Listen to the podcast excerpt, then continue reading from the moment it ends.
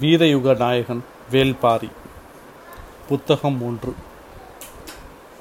அத்தியாயம் இருபத்தி ஒன்பது. கரு நீளத்தில் ஏறி இருக்கும் மெல்லிய வெண்ணிறம் போதுமான அளவுக்கு இல்லை. சற்றே அதிகப்படுத்த சொன்னான் அந்துவன் அவன் சொன்னபடி ஓவியர்கள் நிறத்தை கூட்டிக் கொண்டிருந்தனர். அண்ணாந்து பார்த்து கொண்டிருந்தவன் இலைப்பாறலாம் என தேவாங்கியின் கூண்டு அருகே உட்கார்ந்து சிறு குச்சியால் அவற்றை அடிக்கப் போவதைப் போல் ஓங்கினான். அவை இங்கும் அங்குமாக ஓடி அலை கழித்தன. மீண்டும் மீண்டும் அப்படியே செய்தான். அந்துவனின் மனம் அமைதியற்று இருந்தது. மீண்டும் அண்ணாந்து பார்த்தான். ஓவியர்கள் அவனன் சொன்னதைப் போல வெண்ணிறத்தை சற்றே கூட்டியிருந்தனர். ஆனாலும் அவனுக்கு நிறைவாயில்லை. மனம் தத்தளித்து கொண்டிருந்தது. இந்த பெரு விழாவின் முதல் நிகழ்வான வெற்றிலை மாற்றி மணமுடிக்க வாக்களிக்கும் நிகழ்வில் அரண்மனை கணியனான தான் இல்லாததை அந்துவனால் தாங்கிக் கொள்ள முடியவில்லை. மனம் அலைமோதியது கூண்டுக்குள் இருக்கும் தேவாங்குகளையும் அதே போல அலைமோத வைத்தது. அரண்மனை கணியன் ஏன் வரவில்லை என கேள்வி எழுப்பப்பட்டிருக்குமா? அதற்கு திசைவேழர் என்ன பதில் சொல்லியிருப்பார் என சிந்தித்தான். மனதின் வலியும் புறக்கணிப்பின் வேதனையும் இன்னும் அதிகமாயின. வலியையும் வேதனையையும் வெளிக்காட்டாமல் வாழ்வது கூட ஒரு விதமான கலைதான் என்றால் பொற்சுவை தோழி சுகமதிக்கு என்ன சொல்வது என தெரியவில்லை. பொறுசுவையை முழுமையும் அறிந்தவள் அவள் மட்டும்தான். எனவே இந்த கூற்றை அவளால் எதிர்கொள்ள முடியவில்லை. கண்கள் கலங்கின. வெளிக்காட்டாமல் இறுகி கொண்டாள். வணிகர் குலத்தில் பெண்ணாக பிறக்கக்கூடாது சுகமதி. அதுவும் அளவற்ற செல்வம் கொண்ட ஒரு குடும்பத்தில் பிறக்கவே கூடாது. இணையற்ற பொன்னொழியில் திரளும் கண்ணீர் எவர் கண்களிலும் படாது. வழிந்தோடுவது நம் கண்ணீர்தான் என்பதை சில நேரம் நம்மாலேயே உணர முடியாமல் போய்விடும். என்ன சொல்வது என தெரியாமல் விழித்தாள் சுகமதி. பொற்பல்லக்கில் கொண்டு வரப்பட்ட கூண்டு அப்படியே இருந்தது. பாண்டரங்கத்தில் வேலைகள் முடிந்ததும் அதன் எதிரில் கட்டப்பட்டுள்ளன. திகிரி மேடையில் கட்டப்பட்டுள்ள திகிரி மேடையில் வைத்துக் கொள்ளலாம். அதுவரை இங்கேயே இருக்கட்டும் என்ன சொன்னதனால் சக்கரவாகப் பறவையை பொற்சுவையின் அறையிலேயே வைத்திருந்தனர் அதை பார்த்து கொண்டேதான் பொற்சுவை கேட்டாள். என் மனநாளுக்குள் இது பறந்து விடுமா சுகமதி? விடையின்றி தத்தளித்தாள் சுகமதி. பொற்சுவையின் குரல் உடைந்து விடாமல் மிக நிதானமாக இருந்தது. கார்காலத்தின் இறுதி மழை துளியை ஏந்தியபடி இது பறந்தபின் என் கண்கள் பார்த்திருக்க என்ன? இருக்கிறது. இந்த அரண்மனையிலே ஒரு சுவையின் மனதை ஆற்றுப்படுத்த ஒற்றை சொல்லின்றி தவித்தாள் சுகமதி. கூண்டுக்குள் விரல்களை விட்டு சக்கரவாக பறவையின் உதிர்ந்த இறகு ஒன்றை எடுத்தாள். என்ன ஓர் உறுதி இந்த பறவைக்கு? மழை நீரை மட்டுமே அருந்துவேன் என நம்மால் தான் எந்த உறுதிப்பாட்டையும் கொண்டிருக்க முடியவில்லை. சுகமதி அண்ணா அமைதியாக கேட்டுக்கொண்டிருந்தாள் உள்ளுக்குள் கிடக்கும் ஓராயிரம் சொற்களை வெளியில் கொட்டுவதுதான் பொர்சுவைக்கு இப்போது தேவை. எனவே அவள் எவ்வளவு முடியுமோ அவ்வளவு பேசட்டும் என காத்திருந்தாள் சுகமதி. நானும் உறுதியேற்றிருப்பேன். கடற்புயல் மட்டும் என் அண்ணனை காவு கொள்ளாமல் இருந்திருந்தால் அவனின்றி நான் யாரை நம்பி உறுதி உறுதியேற்பது? சுகமதி எவ்வளவோ முயன்றும் அவளுடைய கண்ணீரை கட்டுப்படுத்த முயல் முடியவில்லை. ஆனால் மறைத்து கொள்ள முடிந்தது. என் தாயின் மரணம் கூட எனக்கு நினைவில்லை. அப்போது நான் சிறுவில்லை. ஆனால் விரல் பிடித்து எனக்கு வாழ்வை சொல்லிக் கொடுத்தவன் என் அண்ணன்தான். நான் காதல் கொண்டதை அவனிடம் சொன்னபோது அவனுக்குள் ஏற்பட்ட மகிழ்வை வர்ணிக்க வார்த்தைகள் இல்லை. சாவக பயணம் முடித்து வந்ததும் நானே தந்தையிடம் சொல்லி இதற்கான ஒப்புதலை பெறுவேன் என்றான். ஆனால் எல்லாவற்றையும் ஒரு புயல் அடித்து கொண்டு போனது. சுகமதி எதுவும் சொல்லாமல் கேட்டுக்கொண்டிருந்தாள். நான் அமைதியை குலைக்காமல் இருப்பதுதான் சரி. ஏனென்றால் பொர்சுவை பேசிக்கொண்டிருப்பது என்னோடு அல்ல அவளின் ஆழ் மனத்தோடு. இந்த உரையாடல் ஏதோ ஒரு வகையில் அவள் மேல் எழுந்து வர உதவியாக இருக்கும் என எண்ணினாள். நான் மிகவும் உறுதியானவள் என சிறு பிள்ளையில் இருந்து பாராட்டப்பட்டுள்ளேன். என் உறுதியின் மீது எனக்கு நம்பிக்கை வர வைக்க ஏதாவது வழியுண்டா சுகமதி? பேச வேண்டிய இடம் இதுதான் என சுகமதிக்கு தோன்றியது. உண்டு இளவரசி. என்ன? உங்களை கலங்கடிக்கும் எதையும் உங்களுக்குள் அனுமதிக்காதவர்தான் நீங்கள். அதனால்தான் காதலையும் உங்களுக்குள் எளிதில் அனுமதிக்கவில்லை. ஓர் ஆண் உங்களின் காதலை பெற எவ்வளவு காலமானது என்பதை நான் அறிவேன். இப்போதும் அதேபோல் உங்களை கலங்கடிக்கும் எதையும் உங்களுக்குள் அனுமதிக்காதீர்கள். அசட்டு சிரிப்போடு பொர்சுவை கேட்டால் பொதிய வேற்பனை அனுமதிக்காதே என்கிறாயா? சுகமதி நடுங்கி போனாள். நான் எண்ணங்களை சொல்கிறேன் அலைகழிக்கும் நினைவுகளை சொல்கிறேன். எந்த இடத்திலும் உங்களுக்கான வாழ்வை அமைத்து கொள்ளும் வல்லமை வாய்ந்தவர் நீங்கள். உங்களுக்கான உலகை யாராலும் தட்டி பறித்துவிட முடியாது.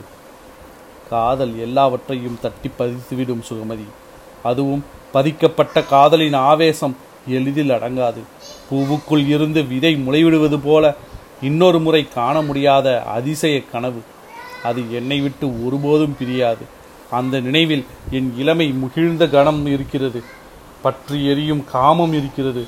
சிறு முளை கொண்டு பெருஞ்சினம் தீர்த்த பொழுதுகள் மறைந்து கிடக்கின்றன. நான் என்ன செய்வேன் சுகமதி? தட்டுகளை மாற்றி தாம்பூலம் தரித்த பின் என்னிடம் சொல்ல என்ன இருக்கிறது என நினைத்து விட்டார்கள். அன்னகர்கள் பல்லக்கை கீழக்கிய இடத்தில் நான் இறங்கிவிடலாம். ஆனால் எனது மதம் மனம் ஒருபோதும் கீழ் இறங்காது அது இந்த உலகின் அரிய காதலை தன் வயம் கொண்டது. நானே நினைத்தாலும் தனது நினைவுகளை விட்டு அது விலகாது. நினைவுகளை விட்டு ஒருபோதும் அகலாத நாளாக இந்த நாள் இருக்கப் போகிறது என்பது எல்லோருக்கும் தெரியும். ஏனென்றால் இந்த மண்ணில் நடக்கும் ஒரு திருமணத்துக்கு யவனர்கள் பெரும் ஏற்பாட்டோடு வந்து பரிசுகள் வழங்கி மரியாதை செய்வது இதுவே முதன் முதலை. நூறு ஆண்டுக்கும் மேலாக நீடிக்கும் இந்த வணிகத்தில் இன்றைய நாள் மிகவும் சிறப்பு வாய்ந்தது. யவனப் பெருவணிகன் வெஸ்பானியன் தலைமையில் அவர்கள் அணிதிரண்டு வந்துள்ளனர். ஆறுக்கும் மேற்பட்ட நாவாய்களின் அரச பிரதிநிதிகள் வணிகர்கள் துறைமுக பொறுப்பாளர்கள் என பலரும் வந்து இறங்கினர். குறிப்பாக ஹிப்பாப்ளஸ் ஹிப்பாலஸ் வந்துள்ளான். கடல் பயணத்தின் சாகச தில தளபதி என யவனர்களால் கொண்டாடப்படுபவன். அவன் வருகை துறைமுகங்களில் தனித்த விழாவாக கொண்டாடப்படும் என்று கடலோடிகள் சொல்வார்கள். வைப்பூர் வந்து இறங்கிய எல்லோருக்கும் மதுரைக்கு அருகில் உள்ள யவனச்சேரியில் நன்றாக ஓய்வெடுத்து தங்களின் வழக்கப்படி இந்த திருமணத்தை கொண்டாடி கழிக்க அரச மாளிகைக்குள் நுழைந்தனர். வட்டுடை வீரர் வீரர்கள் புடைசூழ யவன பேரழிகள் கைகளில் பரிசு தட்டை ஏந்தி வர Vespasian Hippalus Galba Philip Epirus Thracian என பலரும் வந்திருந்தனர் வந்தனர். அரண்மனையின் நடு மண்டபத்தில் அவர்களின் வருகையை எதிர்பார்த்து பேரரசரும் சூழ்கடல் முதுவனும் வீற்றிருந்தனர். மதுரையின் எல்லா திசைகளிலும் இரவு பகலாக கொண்டாட்டங்கள் தொடர்ந்து கொண்டிருந்தன. யவனர்கள் வந்து இறங்கியதிலிருந்து கொண்டாடப்பட்ட கொண்டாட்ட பேரொளியை கேட்டுக்கொண்டுதான் இருக்கிறார்கள். ஆனால் இவையெல்லாம் அரண்மனைக்குள் நடக்கும் கொண்டாட்டத்துக்கு ஈடாகுமா? அவர்கள் நுழைந்த கணத்திலிருந்து இன்றைய நாளின் கொண்டாட்டம் தொடங்கியது. தங்களுக்கான வரவேற்பை ஏற்றுக்கொண்டபின் எஸ்பானியன் அறிவித்தான் இந்த திருமணத்தை முன்னிட்டு எம் அரசர் பொன் நாணயம் ஒன்றை வெளியிட்டுள்ளார். உங்களின் அதிசிறந்த உயிரினமான யானையை அதில் பொறித்துள்ளார். அந்த நாணயத்துக்கு மீனால் என பெயர் சூட்டி இந்த பாண்டிய அரசை பெருமைப்படுத்தியுள்ளார் என அறிவித்து தங்க தட்டிலுள்ள நாணயங்களை பேரரசரின் முன்னும் சூழ்கடல் முதுவனின் முன்னும் நீட்டினர். அவர்கள் வியப்பு குறையாமல் அதை நீண்ட நேரம் பார்த்தனர்.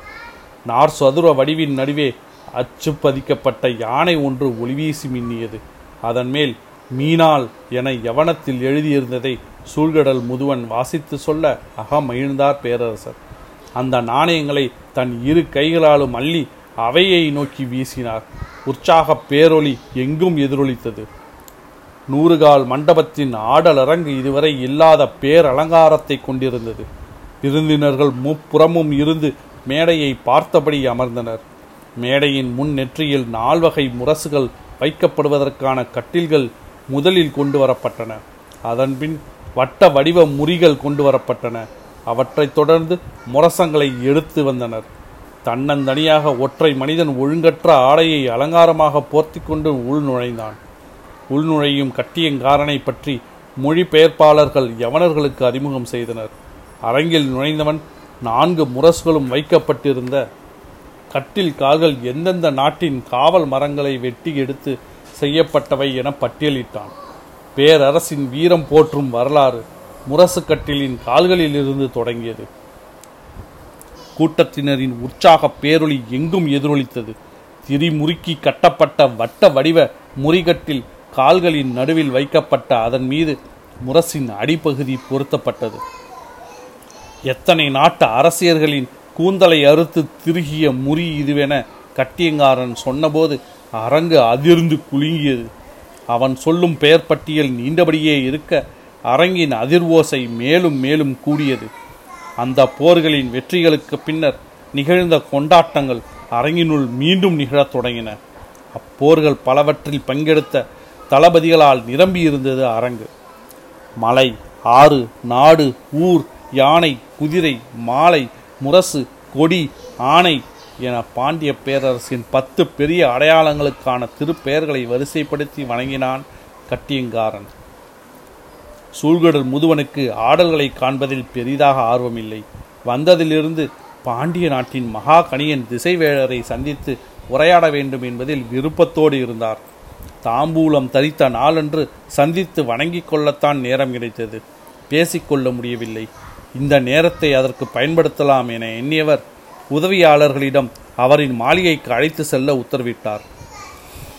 அரண்மனையின் தென் திசை மாளிகையில்தான் அவர் தங்கியிருந்தார். மாளிகையின் மேல் மாடத்தில் ஒளிரும் விண்மீன்களை பார்த்தபடி இருந்த திசைவேழரை மேல் மாடம் சென்று வணங்கினார் சூழ்கடல் முதுவன். திசைவேழர் அவரை வரவேற்றார். ஆடல் அரங்கில் இருக்க வேண்டிய நேரத்தில் என்னை காண வந்திருக்கிறீர்களே என்றார். ஆடல் மகளிரை எங்கும் பார்க்கலாம். திசைவேழரை இங்கு மட்டும்தானே பார்க்க முடியும்? புன்முறுவல் பூத்தபடி இருவரும் இருக்கையில் அமர்ந்தனர். இந்த விரிந்த வானத்தை எங்கும் பார்க்கலாம். ஆனால் இத்தனை கலைஞர்கள் பங்கெடுக்கும் ஆடல் நிகழ்வை இந்த அரங்கில்தானே பார்க்க முடியும்? நீங்கள் ஏன் அங்கு வராமல் இங்கு அமர்ந்திருக்கிறீர்கள்? என எதிர் வினாவை எழுப்பினார் சூழ்கடல் முதுவன். திசை வேழரின் உதட்டில் மெல்லிய சிரிப்பு ஓடியது. இருவரும் எதிரெதிர் இருக்கையில் அமர்ந்திருந்தனர். இங்கிருந்தும் வானத்தை பார்க்கலாம். ஆனால் எங்கிருந்து பார்க்கிறோம் என்பதுதானே முக்கியம். நீங்கள் இருக்கும் இடத்திலிருந்து வானத்தை பார்க்கும் கோணமும் நான் இருக்கும் இடத்திலிருந்து வானத்தை பார்க்கும் கோணமும் வெவ்வேறானவை. கடல் அதன் அலைகளை வழியாக அறியப்படுவதைப் போல் வானம் அதை காணும் கோணத்தின் வழியாகத்தான் காட்சிப்படுகிறது. இதற்குத்தான் நான் உங்களை பார்க்க வந்தேன். பாண்டிய நாட்டில் நிலை கொண்டுள்ள வானியல் அறிவை பற்றியும் உங்களை பற்றியும் பெரும்புலவர் கபிலர் பாடியுள்ள பாடல்களை கேட்டுள்ளேன். அதனாலே உங்களோடு உரையாட விரும்பி வந்தேன். கபிலர் நம் மொழியின் பெரும் புலவர் புலவர். அவருக்கு ஏனோ வானியல் மட்டும் வசப்படவே இல்லை. கோல் மீன்களையும் நாள் மீன்களையும் பற்றி நானும் எவ்வளவோ சொல்லியுள்ளேன். ஆனால் அவரது ஐயங்கள் தீர்த்தபாடில்லை ஆனால் அவர் படைத்த பாடல்களை கொண்டுதான் பலரும் என்னை அறிந்து கொள்கின்றனர். அறியாதவரை கொண்டு அறியப்படுதல் சற்றே நாண செய்கிறது என்றார் திசைவேழர் கபிலர் மூலம் உங்களை அறிந்தேன் என சொல்வது அவருக்கு மகிழ்வை தரும் என்று அல்லவா நினைத்தேன். இப்படியாகிவிட்டதே என சற்றே அதிர்ச்சி அடைந்தார் முதுவன். ஆனாலும் வெளிகாட்டிக் கொள்ளாமல் சொன்னார் நான் சொல்லும் எல்லா நாடுகளிலும் காலக்கணியர்கள் இருக்கிறார்கள். அரசரின் அவையில் பெரும் தகுதியோடு அவர்கள் வீற்றிருப்பதை எங்கும் பார்க்கிறேன். அந்த கணியர்கள் யார்? அவர்களின் கணிப்பு முறை என்ன? அவர்கள் நிலவை அடிப்படையாக கொண்டு காலத்தை கணிக்கின்றனரா? அல்லது கதிரவனை அடிப்படையாக கொண்டு காலத்தை கணிக்கின்றனரா? அவர்களின் கோணம் எப்படிப்பட்டது என உரையாடல் தோன்றியதே தவி இல்லை. காலம் முழுக்க கடலில் கிடக்கும் நமக்கு அரண்மனை வாசிகள் சொல்ல ஒன்றுமில்லை என்றுதான் தோன்றும். ஆனால் பாண்டிய பேரரங்கில் எண்ணில் அடங்காத கலைஞர்கள் சுழன்றாடும் ஆடல் நிகழ்வை விட்டுவிட்டு உங்களை காண என் மனம் உந்தி தள்ளியதற்கு காரணம் கபிலர் பாடிய பாடல்கள்தான். அவருக்கு வாணிகளை கணிக்க முடியாமல் இருந்திருக்கலாம். ஆனால் உங்களை சரியாக கணித்திருக்கிறார் என்றே நினைக்கிறேன். சட்டென திசைவேழிலிருந்து மறுமொழி வந்துவிடவில்லை. சிறிது நேரத்துக்கு பின் சொன்னார் நம் மொழி ஆசான்கள் எல்லோருமே வானியல் ஆசான்களாக இருந்துள்ளனர். கோள்களின் பெயரையே நாள்களின் பெயராக சூட்டியுள்ளனர். விண்மீன் கூட்டங்களுக்கு சூட்டிய பெயரையே மாதங்களுக்கும் சூட்டினர். இது வெறும் பெயர் சூட்டல் அல்ல வானியல் அச்சை வாழ்க்கு வாழ்வுக்குள் பெருத்தும் செயல். இந்த பெரும் கால சுழற்சிக்குள் தாம் நமது ஒவ்வொரு நாளும் சுழல்கிறது என்ற உண்மையை நாள் தவறாமல் எடுத்து சொல்லும் பேரறிவு. இயற்கையின் சுழல் தட்டில் அமர்ந்து புது விசை கொண்டு சுழலும் உயிரினம் நாம். இந்த பேரறிவின் தொடர்ச்சியை பாணர்களிடம் நான் காண்கிறேன். ஆனால் எழுத்து கற்ற புலவர்களிடம் இது இல்லை. காலத்தின் அறிவு கணியர்களுக்கானது என புலவர்கள் நினைக்கின்றனரோ என தோன்றுகிறது அதுதான் எனது கவலை என்றார். திசை வேழரின் மறுமொழி முற்றிலும் வேறு ஒரு பார்வையை கொண்டிருந்தது. அது சூழ்குடல் முதுவனை மேலும் சிந்திக்க தூண்டியது. ஆர்ப்பரித்து எழும் பெருங்குரல் அடங்கவே இல்லை. நூறுகால் அரங்கு திணறியது. கட்டியங்காரனின் குரல் அனைவரையும் துடிப்பு நிலைக்கு மேல் ஏற்றி கொண்டிருந்தது. ஆடை அணி உண்டி தாம்பூலம் நறுமணம் காமம் இசை கொண்டாட்டம் என்னும் எண் வகை இன்பத்தில் திளைக்கத் தொடங்கியது அரண்மனை வளாகம். இந்த இரவு பேர் இன்பத்தின் இரவு. இந்த இரவின் தொடக்கம் இந்த அரங்கின் கொண்டாட்டத்தின் வழியே தொடங்கியது. எழுவகை முழவுகள் மேடையின் இடதுபுறம் வரிசையாக வைக்கப்பட்டிருந்தன. ஆடல் கற்பிப்போன் இசையோன் பாடலாசிரியன் குழலோன் யாழ் வல்லுநர்கள் என எண்ணற்ற கலைஞர்கள் மேடையில் நிறைந்திருந்தனர் நிறைந்தனர்.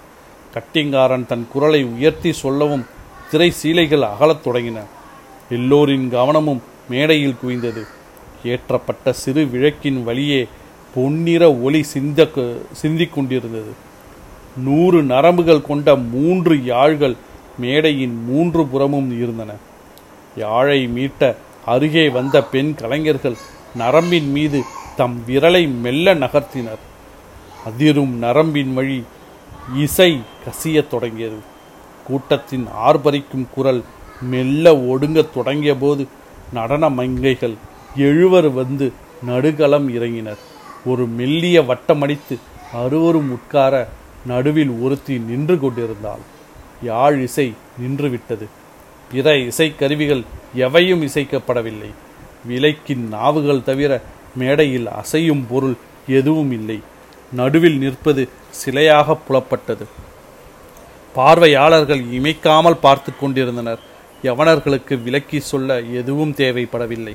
சற்று இடைவேளைக்கு பின் சிலை மெல்ல அசைந்து வலது காலை தூக்கி மேடையின் முன்புறம் சட்டென எவ்வி குதித்தது. குதித்த அந்த துள்ள துள்ளலுக்குள் அறுபது இசை கருவிகளும் இணைந்தன. யாழின் நரம்பும் முழவின் தோலும் பறையின் முகமும் ஒரே நேரத்தில் அதிர்ந்தன. குதித்த அவளின் காலடி தரை தொடும்போது நிலம் வெடிப்புறுவதைப் போல பேரோசை எழுந்தது. எழுந்த பேரொளியின் மீது கூட்டத்தினரின் ஆறு பறிப்பு விசை கொண்டு மோதியது. இன்னும் அவளின் விழிகள் சுழலத் தொடங்கவில்லை. அதற்குள் நூறுகால் மண்டபத்தின் தூண்கள் ஆரவார ஓசையில் தள்ளாடத் தொடங்கின. முதுமையினால் திசைவேழரின் நடையில் தள்ளாட்டம் தெரிந்தது. ஆனால் அவரது கருத்தில் இருக்கும் உறுதி காலத்தால் அசைக்க முடியாததாக தோன்றியது. அவரிடம் கேட்க எவ்வளவோ இருந்தும் குறிப்பாக ஒரு கேள்வியை மட்டும் சூழ்கடர் முதுவன் கேட்டார்.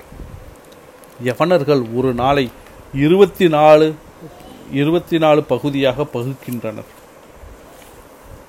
காலவட்டத்தை பனிரெண்டு ஆண்டுகள் என வகுக்கின்றனர். நாமோ ஒரு நாளை அறுபது நாழிகைகளாக பகுக்கிறோம். கால சுழற்சியின் வட்டத்தை அறுபது ஆண்டுகள் என வகுத்து கொண்டுள்ளோம். இதில் எது சரியானது? சற்று அமைதிக்கு பின் திசைவேழர் பேசத் தொடங்கினார். எது சரி? எது தவறு என்று என் ஏன் வரையறுக்க நினைக்கிறீர்கள்? காலத்தை ஒருபோதும் வரையறுக்க முடியாது. தட்டின் மீது அமர்ந்து உட்கார்ந்து கொண்டு துலாக்கோலை எப்படி எடை போடுவீர்கள்? பகுக்கப்பட்டதற்கான காரணத்தை அறிந்து கொள்ள முயலுங்கள். சனிக்கோள் நிலவுடனும் பிற விண்மீன் கூட்டங்களுடனும் ஒரே அமைப்புக்கு மீண்டும் வந்து சேர முப்பது ஆண்டுகள் ஆகின்றன. அதனால் தான் நாம் நமது முன்னோர்கள் பகலை முப்பது நாழிகையாகவும் இரவை முப்பது நாழிகையாகவும் பகுத்தனர்.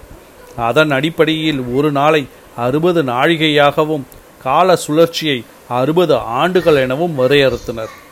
எனக்கு யவனர்களின் கால அளவீடு தெரியாது. ஆனால் நீங்கள் சொன்ன குறிப்பில் இருந்து எனக்கு தோன்றுவது அவர்கள் வியாழன் கோலை அடிப்படையாக கொண்டு கால அட்டவணையை உருவாக்கியிருக்கலாம். வியாழனின் ஒரு சுழற்சியை முழுமை கொள்ள பனிரெண்டு ஆண்டுகள் ஆகின்றன. அதையே சுழற்சி வட்டமாக வரையறுத்திருக்கிறோம். அதன் அடிப்படையில் பகலை பன்னிரண்டு பகுதிகளாகவும் இரவை பன்னிரண்டு பகுதிகளாகவும் பிரித்திருக்கலாம் என தோன்றுகிறது. இதில் எதை பின்பற்றுவது பொருத்தம்? உனக்கு எது தேவைப்படுகிறதோ அதை எடுத்துக்கொள். உழவனுக்கு கதிரவனும் வணிகனுக்கு விண்மீனுமே அதிகம் தேவைப்படுகின்றன. இது பொதுவானது. எல்லா வணிகனின் தேவையும் ஒன்றல்லவே. கடல் வணிகனின் தேவை இன்னும் அதிக துல்லியத்தை எதிர்பார்க்கக்கூடியது. எனவே உங்களுக்கானதை நீங்கள் தேர்வு செய்து கொள்ளுங்கள். திசை வேழரின் மறு மறுமொழி கேட்டு முதுவன் மெய் சிலிர்த்தான். என்ன ஒரு பரந்த அறிவு. இயற்கைக்கு முன் குறுகி நிற்கும் தன்னடுக்கம். உண்மை எங்கிருந்தாலும் அதை ஏற்கும் மனநிலை. அதனால்தான் இவரை பேராசானாக எல்லா நாட் நாட்டில் இருக்கும் கணியர்களும் போற்றுகின்றனர். இளவரசன் புதிய விற்பனை போற்றித்தான் அந்த பாடல்கள் அமைந்திருந்தன. ஆனால் ஆடல் பாடல் அழகு என மூன்றிலும் இணை சொல்ல முடியா ஒருத்தி அதை கலையென நிகழ்த்தி கொண்டிருக்கும் போது அது கிளர்த்தும் உணர்வுக்கு அளவேதும் இல்லை. வழக்கமான வார்த்தைகள் எதுவும் இல்லாத புது பொலிவு கொண்டிருந்தன. அவள் உச்சரிக்கும் வார்த்தைகள். சற்றே குள்ளமான புதிய விற்பனின் உருவம் கூடலில் எவ்வளவு வாகானது என அவள் பாடும்போது அவனால் இருக்கையில் எப்படி உட்கார்ந்திருக்க முடியும்? அவன் இதுவரை நுகராத வாசனை அவன் மூக்குக்கு அருகில் மனம் வீசி சுழன்றாடி கொண்டிருந்தது. புதிய விற்பனின் கண்கள் செருகின. இந்த உண்மைகள் எப்படி இவளுக்கு தெரியும் என தோன்றியது. மறுகணமே தனக்கு எப்படி இவள் தெரியாமல் போனாள் என்ற கேள்வி எழுந்தது. அதற்கு அடுத்த கணம் இவ்வளவு பேருக்கு தெரிவதைப் போல் இவள் ஏன் ஆடிக்கொண்டிருக்கிறாள் என கோபம் வந்தது. பேரழகி நீலவல்லி ஆடினாள். அவன் அடங்கினான்.